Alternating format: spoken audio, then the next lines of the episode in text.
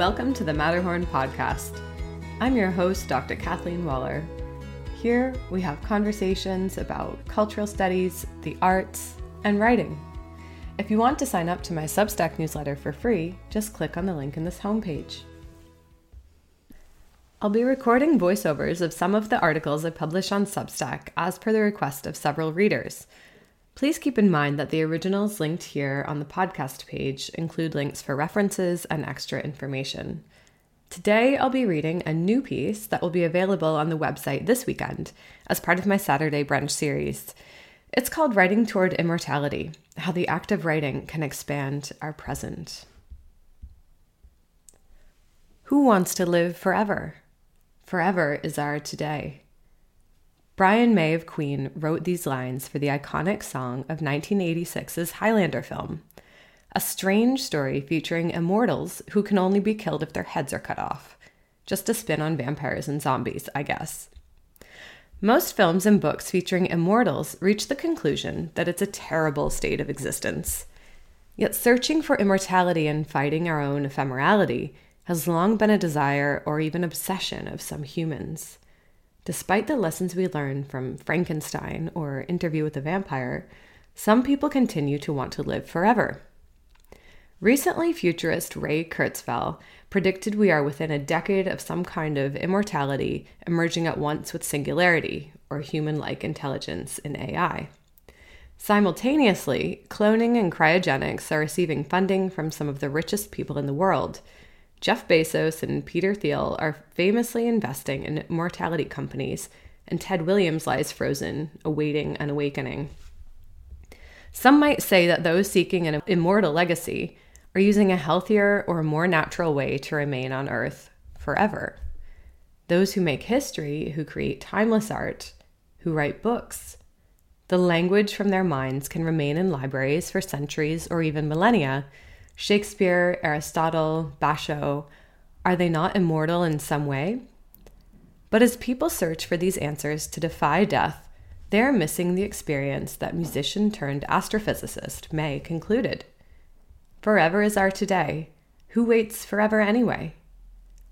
What if writing, instead of leaving a legacy, could help us expand time, or our perception of it, into a richer, fuller, mortal life? Many now attempt to save precious time by using AI by writing for them, and sometimes that time saving strategy is probably quite useful. But the act might sometimes circumvent one of the very things that opens our realities and gives life meaning. Time is relative anyway. Sure, physical time exists, but if we understand our perception of time in the way Heidegger does, it is relative and reliant also on death.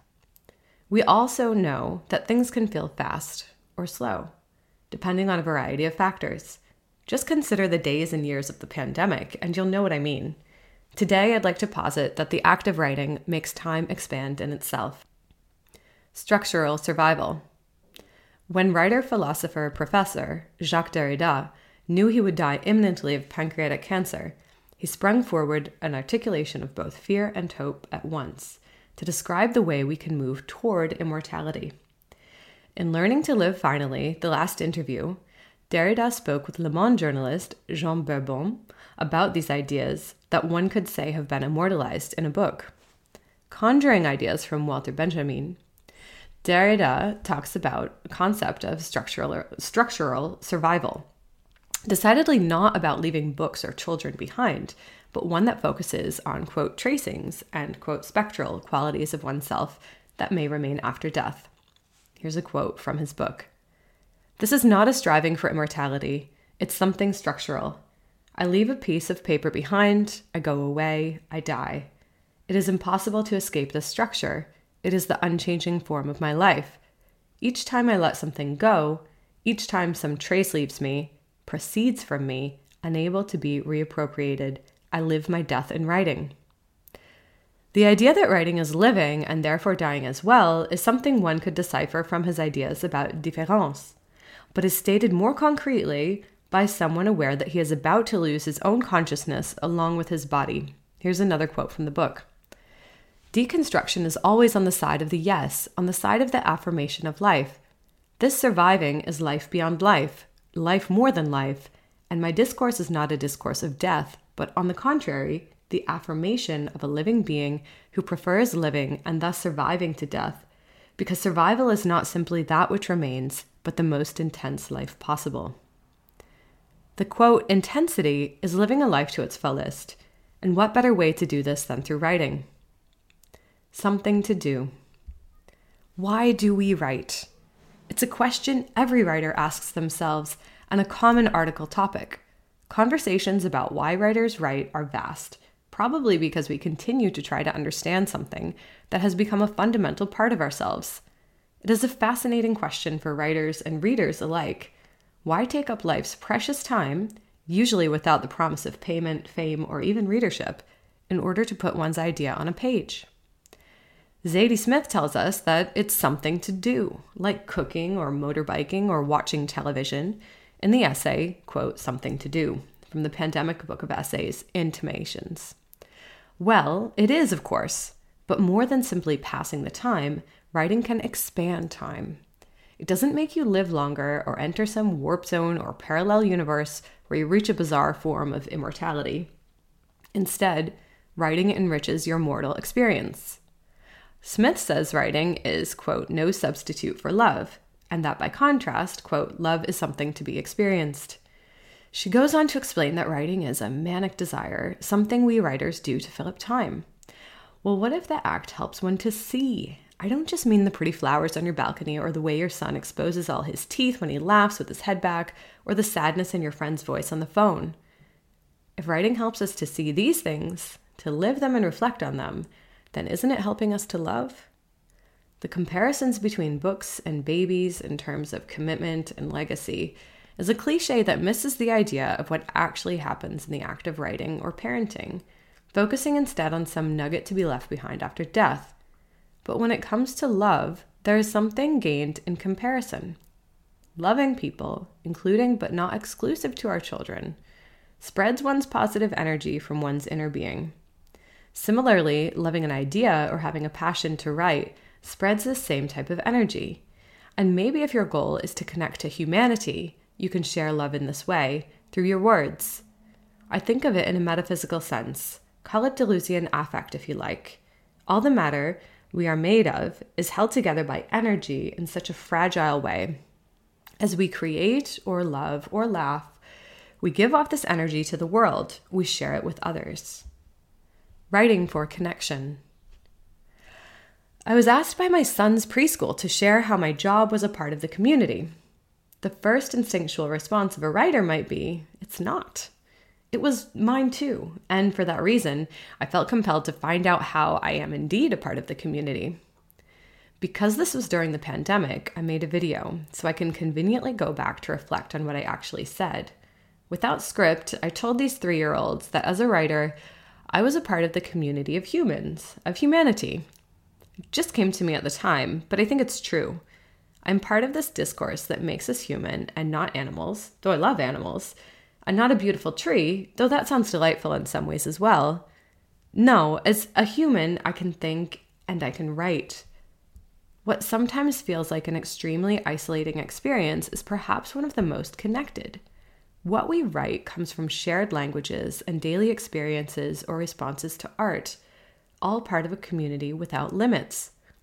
Although my work may reach a particular audience and work within particular genres and language, I also like to think there is more that brings us together rather than separates us. If love and happiness are the meaning of life, then we can find these in the act of writing. And so, what do love and happiness have to do with immortality? Perhaps more than capturing ourselves as pieces of prose that can be shared when we are dead, the way we live through seeking happiness and sharing love spreads our mortal finitude outward toward immortality. As we write, we observe and reflect, we connect. We who write are writing even as we go about daily life. In considering how we may filter an experience, we bring mindfulness to it, and paradoxically, the filtering expands the experience. Uselessness. Oscar Wilde's famous quote from the preface of Dorian Gray reads, quote, all art is quite useless. It tells us that the arts, including literature, of course, are not practical or useful for everyday life. Instead of being trivial or selfish acts, they enhance our lives. They make us human. They reach beyond the limits of our bodies. Of course, this novel also teaches us that the narcissism of striving for eternal youth can rot our bodies and souls. Instead of seeking unnatural qualities, art's impractical qualities can help us to live more fully. Even as we embrace sadness and difficulty, or heartbreak and grief, we can investigate these feelings through writing to experience the full range of our natural mortal worlds. In another case of the rich fighting mortality, Brian Johnson's Project Blueprint is trying to maximally slow the speed of his biological aging, attempting to change his 45 year old body into that of an 18 year old's. I could easily be wrong, but in perusing his website, I can't imagine he does much more with his time on Earth than trying to stay young. Is this drive his life's passion? When you have a passion for something, or perhaps it's a compulsion, you don't always question why that is. In other cases, the answer may be obvious, whether or not the reason is healthy. I run to feel strong. I drink to escape. I knit to share something with my friends. You get the idea. But with writing and other art forms, sometimes the writer struggles to explain why they do it. It's something we have to do, we were born to do. We know in most cases it won't make us much money, Writing is an affirmation of life. It reminds me that I am human. I can view the world through a perspective that I have the power to change. I can document its beauty, creating new truths through language. Each time we write, we think, we observe, we challenge. It's hard to make sense of the injustices and horrifying violence in the world. If each of us engages in tiny acts of love and kindness, this will help. It may not solve anything immediately, but the power of truth, in the Keatsian sense of the word, as observation of life's beauty, can spread. A few months ago, I read an article on Medium by a Ukrainian abroad who felt helpless, that all they could do was pray. But at the same time, they were sharing a story of their cultural identity and their pain. This act of writing was doing something. It was political, it was love, it was moving toward immortality, even though the article would likely soon be lost. It made humanity something that much deeper than what it felt when I read the news that morning. As we write in the metaphorical darkness, that is, in isolation and with our own mortal limitations, or perhaps literally in the black of night, we also exhume our deepest fears, desires, passions, anger, and anything else that's deeply lodged within our souls. Often we don't even know it's there until it's staring back at us on the page. In these moments, as our bodies seem to dissipate into the darkness, we paradoxically feel more alive than ever. Some call Derrida's writing perplexing or even nonsensical. Instead, one could say that what he has left us in his oeuvre is something filled with puzzles, often without any answer. They are also filled at once with ideas about love and kindness and the joy of creation.